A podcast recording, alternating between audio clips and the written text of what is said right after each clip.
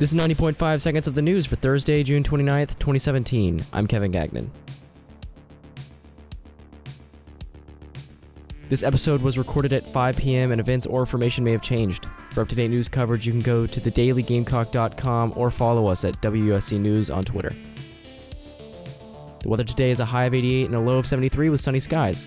There's likely to be thunderstorms late tonight and early tomorrow morning. Trump's travel ban set to be reinstated tonight under new guidelines set forth by the Supreme Court. At 8 p.m. tonight, all immigrants from the six Arab nations banned must have a, quote, bona fide relationship, end quote, with a person in the United States.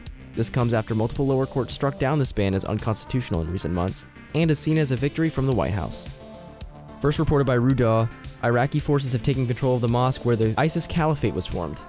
Iraqi forces claim that they now have taken over the Al Nuri Mosque and are one step closer to eliminating ISIS from the region. USC's baseball team is getting a new head coach in 2018.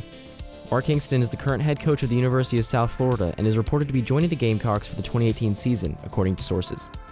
This coming after USF had one of their best seasons since 1996 by surpassing 40 wins. USC's Board of Trustees is set to discuss this along with other topics Friday morning.